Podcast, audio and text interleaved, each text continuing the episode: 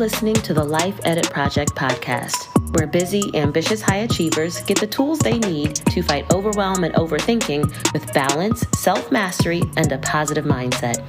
I'm your host, Elizabeth Burrows. I'm serving up bite sized truth bombs in a judgment free zone based on my perspective as a life coach, wife, mom, and recovering overachiever. We keep it real over here, which usually means some combination of insightful, entertaining, and a hot mess express. So, if you're looking for perfection, look elsewhere. But if you're still with me, let's dig into this week's episode. Good day, good people. Welcome back to the Life Edit Project podcast. As always, we've got a juicy conversation lined up for you today. But before we get into that, I want to do a little housekeeping. So, last week, I had my husband on as a special guest, and he was actually the very first guest I've had on the show. So, it was pretty special. And I didn't really know how it was going to go because he's not a podcaster, and I hadn't done a podcast interview here. But of course, I was hoping that it would go well, and it did. So, not only did I have a good time chatting with him, but several of you listeners have reached out to me with some positive feedback, which I always appreciate. And I'm hearing that y'all appreciated just the candidness of our conversation and that you enjoyed hearing my husband's perspective compared to the perspective that y'all get from me all the time because you hear me talk on every episode. One listener even said that she listened to that episode, episode 11, with her husband, which I found to be incredibly sweet. And now I want to know if that episode, episode 11, sparked any juicy conversations for you all with your respective spouses or homies or, you know, social media connections. So, did that episode leave you with any insights into marriage or long term relationships? Let me know. Drop me a line on social media because I want to hear from you. As always, you can find me on Facebook, Instagram, and Twitter at Life Edit Project, all one word. And yeah, I know Twitter isn't Twitter anymore. It's called X, but I ain't calling it X, y'all, because that's just lame. Um, I'm also on Threads now. So if you don't know, Threads is the new social media app that is owned by Meta and connected to Instagram, and it's set up to kind of act the way Twitter acted back in the early days of Twitter. And because I love words and I love writing, I loved Twitter. I was an early adopter of Twitter. And so I'm on threads now, y'all. So if you want to connect with me there, feel free at Life Edit Project over there too. So, okay, in addition to the responses from last episode, I also want to take a moment to celebrate that I've reached another podcast milestone. Y'all, we have surpassed 300 downloads to date, and that is huge. I mean, actually, as I record this, we're at closer to 350 downloads, which is even more fun. But I, I had to tell y'all because I'm so grateful to each one of you who has listened to the podcast so far, shared it with someone that you know, or even on your social media pages. And y'all, if you are sharing this on social media, please be sure to tag me in your post. That way I can see it. I can say thank you, and I can even reshare what you all are saying with my audience. And as always, I'm super thankful to all of my listener bays who leave five star ratings and reviews on Apple Podcasts. Uh, so the ratings are always appreciated. Five star ratings are always, you know, welcome, but it's really the reviews that help our show get in front of new listeners. So now that we've crossed the 300 download mark, I want to see how quickly we can get to 500 downloads. And to do that, I'll need your help. So help a sister out and leave this podcast a review on Apple Podcasts or even Spotify because both of those work really well. And if you haven't done so already, when you do that, share your favorite episode on social, send it to your homies, drop it in the group chat with your sisters, send it to your mom and them, all of that, right? okay, so that's the housekeeping for today. But now it's time to get into today's topic, which is self care. So before I kind of jump in, I want to let you know that today's episode, this conversation, is a prelude to what will become a four part mini series that I'm calling Self Care Essentials. because self care is that important. And I think the conversation warrants that much space so that we can have a really nuanced discussion. So, today we're going to talk about what you've been doing wrong when it comes to self care, because there's a whole lot of mistakes we can make when it comes to self care. But I'm going to ease on into this thing by just grounding the conversation in what I even mean when I say self care. And of course, that means it's time for another Coach Elizabeth definition. So, if you're new around here, or in case you need a refresher, I like to specifically define a lot of the words and concepts that I use on this podcast because I want to be clear and because that clarity helps you get more out of every episode. I also like to give my own definitions because there can be a lot of ambiguity around some of these words and phrases that I use, even if you use them all the time, even if they seem very familiar because they're floating around and they're, you know, popular buzzwords. And um, I want to make sure we're all on the same page when I am referencing these concepts. And if I'm being totally honest, I create my own definitions sometimes because a lot of the definitions that are found in dictionaries or you know in the blogosphere just aren't very helpful and so some of these definitions i'm giving are my attempt at improving on what's already out there so what is self care and what am I referring to when I say self care on this podcast and throughout the rest of this mini series? Here is the Coach Elizabeth definition. Write this down if you're taking notes. Self care is any action or activity that you do or facilitate for yourself in service of your future well being. I'm going to say it again because it's important. Self care is any action or activity that you do or that you facilitate for yourself in service of your future well being. So, we're going to use this definition going forward. And now that we're all on the same page, let's talk about all of the ways that we get self care wrong.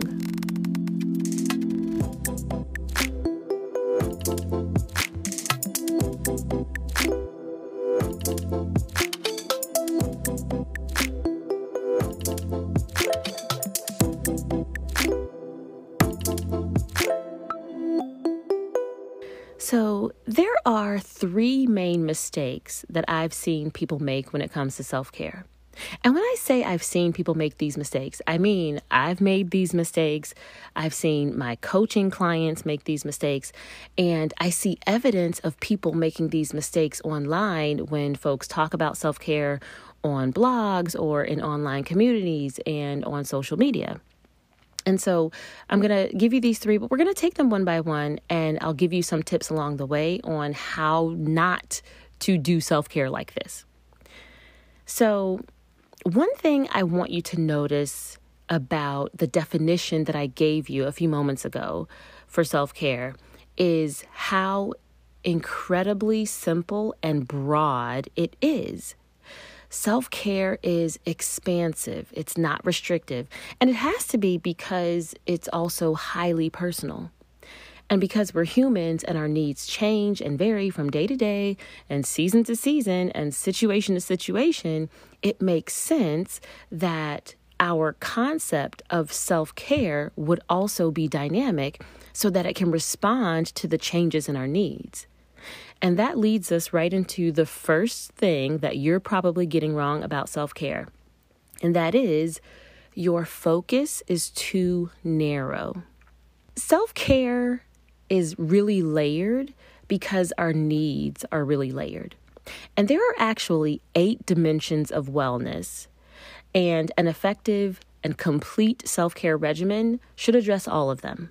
So here are the eight dimensions of wellness there's physical wellness, environmental, emotional, social, occupational, spiritual, and financial. So, physical wellness refers to the health and fitness of your body. Environmental wellness refers to using physical spaces to enhance your well being. Emotional wellness is about acknowledging, expressing, and processing your emotions. Social wellness is about connecting with others through supportive relationships, so not just any kind of connection. Occupational wellness is about finding fulfillment through work. Spiritual wellness is about connecting to the purpose and meaning of your life. And finally, financial wellness is about having a healthy relationship with your finances. So, some of these dimensions of wellness will seem really obvious to you, right? So, as you as I listed some of those out, you might have been like, "Yeah, duh, of course, that's what wellness includes." And when you think of those ones that seem really obvious, you'll be really clear on how that dimension of wellness impacts you. And maybe you've even figured out some strategies that work for you and to address that dimension of wellness that you can do easily and consistently and that help you feel good. And those are probably the ones that you tend to focus on. But there are other things that you know you should be doing and paying more attention to, but you don't, right? It's the classic case of knowing better but not doing better. And then maybe there's one or two of these dimensions of wellness that you've never even thought about until I just mentioned it. And now you're realizing that you've been completely neglecting your needs in a particular area. But Another way that we can also be too narrow with our self care is that we end up being too static in our approach to caring for ourselves. So, earlier I mentioned that as humans, our needs change and evolve over time. And if that's true, we should also evolve the way we care for ourselves so that our self care matches and keeps pace with our needs.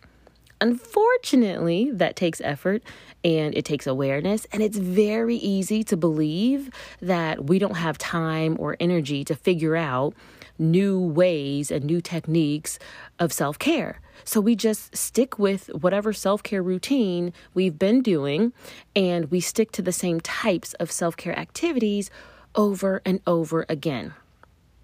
Now, let me be clear I'm not saying that self care routines are bad. In fact, I think self care routines can be very useful. I think it's very helpful to have some go to self care activities that you can use when you need them. Um, starting from scratch all the time, I, I think it's whack and it's impractical, right?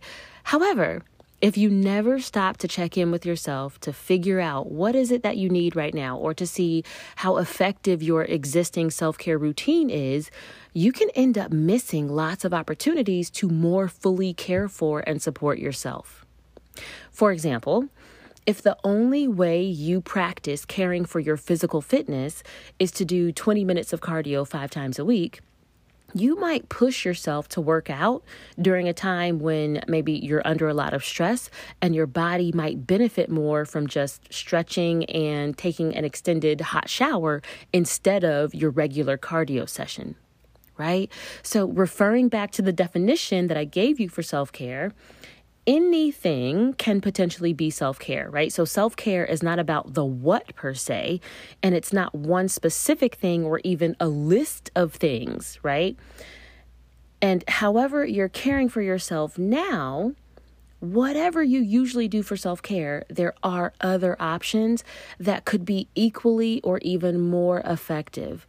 And there are always other options available to you. So stop restricting yourself on how you allow yourself to care for yourself. So, being too narrow is the first mistake that a lot of us are making with self care. But the second thing that you might be getting wrong with self care is that you don't make your self care about you. One of the ways we tend to take the focus off of ourselves in self care is by trying to do self care the way someone else does it. And we do this because usually we're trying to be efficient. And I'm looking at you, my busy overachiever, who's always trying to shave a few minutes off of everything that's on your calendar, right? Now, don't get me wrong, I love a good template, right? Looking at an example of what someone else has done and using it as a starting point. I love a good template.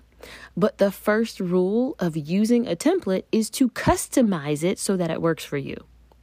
Self care is not an exception. Self care is never a one size fits all type of situation. So you can't just copy and paste someone else's self care routine into your life and expect stellar results.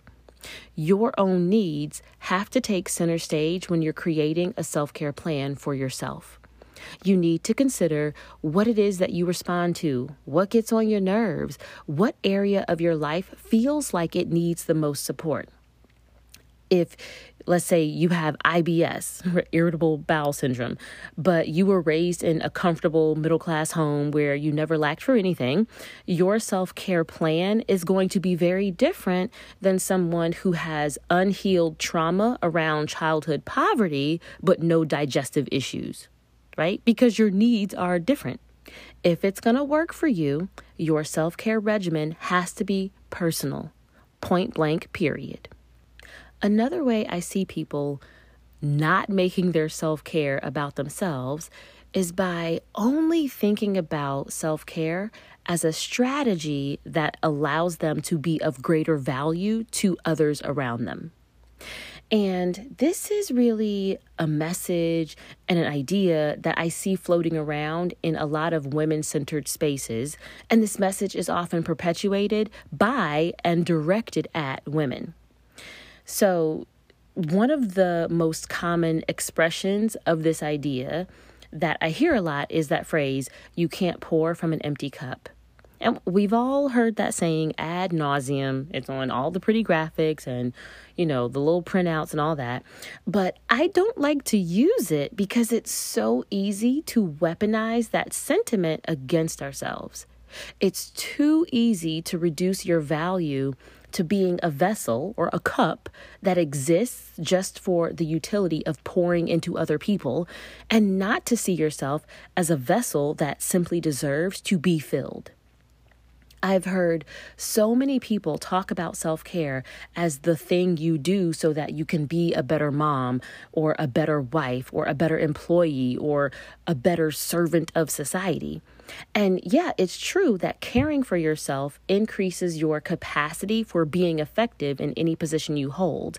But you don't need to justify caring for yourself based on how much it will end up benefiting others around you. If nobody else has ever told you, let me tell you here unequivocally you have the right to care for yourself however and whenever you have a need, simply because you deserve to be well. And your well being adds value to the world, even if it doesn't add more service. You don't have to wring yourself dry and empty yourself out into the world. You can just be well.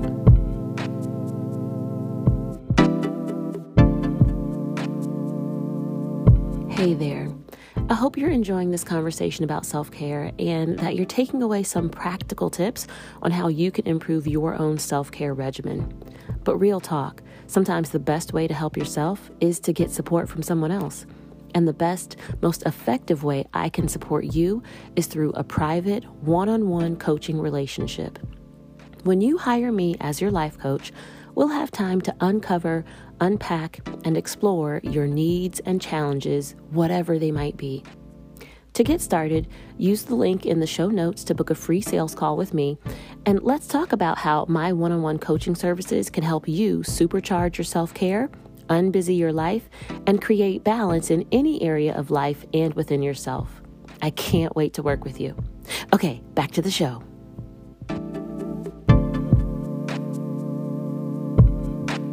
The third thing you're probably getting wrong when it comes to self care is that you're deferring your self care too much and too often. One common reason I see people deferring their self care and putting it off is because they want to wait until they feel like it. And of course, that's unfortunate because not all self care feels good in the moment. In fact, a lot of the things that I do as self care for myself, it feels like a chore, right? Like, I mean, it's not terrible, it's not a punishment, but it's not fun either. And there's always something else that I'd rather be doing instead, or at least just a little bit more, right? So that's one reason why we tend to defer self care. But a lot of people also defer their self care because they're waiting until it's convenient for other people. And this is something else that's especially common for women and moms because we've been socialized as caregivers. So, before they're old enough to talk, girls, young babies, are handed baby dolls so that they can practice taking care of someone else. And these messages end up getting reinforced as girls grow up and they get older, and they're encouraged to go into occupations and industries that revolve around caring for others, often at their own expense. So, if we're going to counteract that, as women, we often have to practice caring for ourselves despite the expectation that caring for other people is what we've been taught should be our primary focus. And I also just want to be clear. I don't think that caring for yourself has to be in opposition to caring for other people that fall, you know, under your responsibility right? I don't believe that as a mom, self care conflicts with my role as a mother, but it is very easy to feel like I have to finish and complete all of my caregiving responsibilities before I earn the right to care for myself. And that is the idea that we have to combat. Our self care is as important as the care that we provide to others period. so we put our self-care we we put off our self-care when we don't feel like doing it. And we put off our self-care because we think we should be busy caring for other people. And all of that deferring of our self-care means we're just not taking very good care of ourselves for long periods of time so many of us are running in what I'll call a self care deficit. We have some type of need, or often multiple needs, that is going chronically unmet.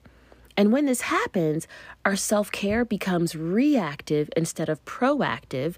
And the only thing that we react to is a crisis right? The only time we decide that it's time to care for ourselves is when we are in some type of crisis and the sky is getting ready to fall.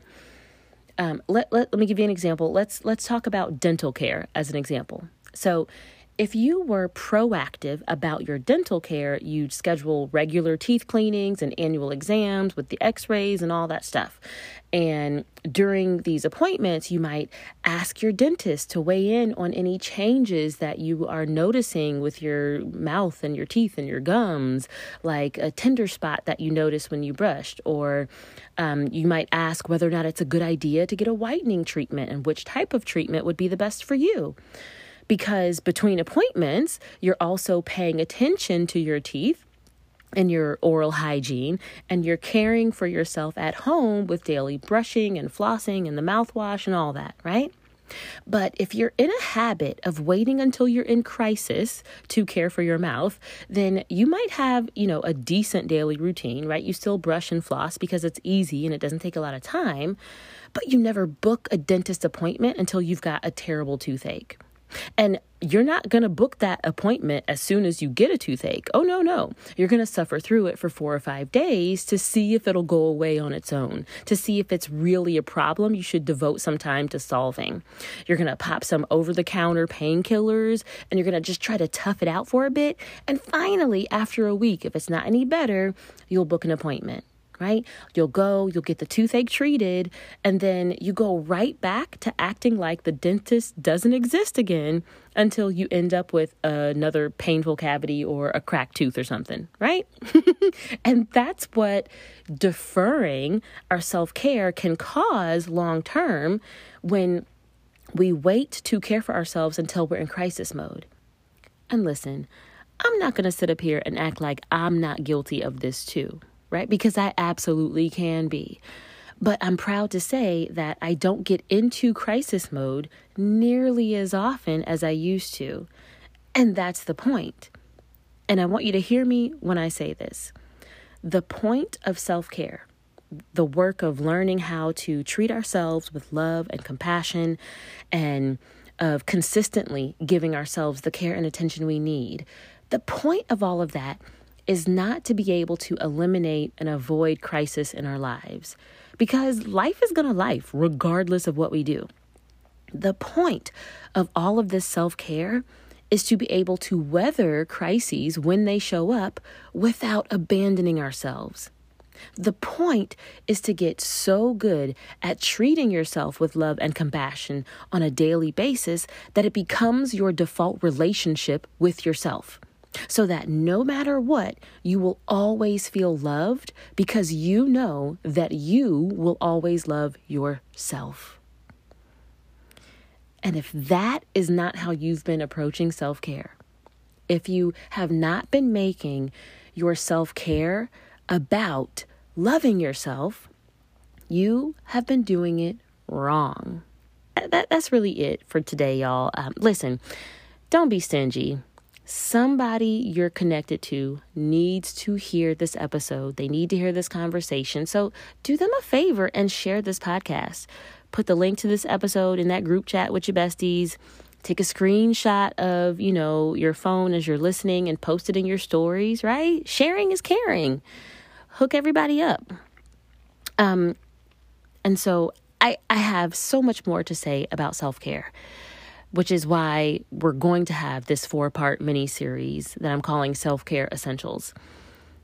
And I'm doing this because I want you all to know that self care doesn't have to be complicated. Yes, Learning how to regularly provide high quality care for yourself can be complex and it can be layered and it can be demanding, but it doesn't have to be complicated. So, over the next few episodes, I'm going to highlight a few different elements of self care that we often neglect or misunderstand. I'm going to break each one of them down so that we can get really clear on why and how to incorporate them into our lives as part of our overall self care regimen or strategy. And you don't want to miss any of these episodes, so please make sure you're subscribed to the podcast so that you don't have to remember to go look up the new episodes. And while you're subscribing, yes, I'm going to say it again, go ahead and give your girl a five star rating and review to help other people find this show as well. All the reviews really help if you need instructions on how to leave a review on Apple Podcasts, you can find those at my website, lifeeditproject.com slash podcast. And of course, the link to that is going to be in the show notes. So, yeah, I- will be back in your ears next week with Self Care Essentials Part 1. And I'm not going to tell you which element we're, we're tackling first because I want it to be a surprise. But trust me, it's going to be juicy. All right, so in the meantime, go take exquisite care of yourself. All right? Peace. Thanks for tuning in to this episode of the Life Edit Project podcast. I'd love to hear what your favorite moment or key takeaway was from this conversation. You can send me a message on Instagram, Facebook, or Twitter to let me know. My handle is at Life Edit Project, all one word, in all the places. My social media is linked up in the show notes to make it easy for you. Holla at your girl. I'll be back next week with another episode. In the meantime, don't just stay busy with the life you have, get busy creating the life you want.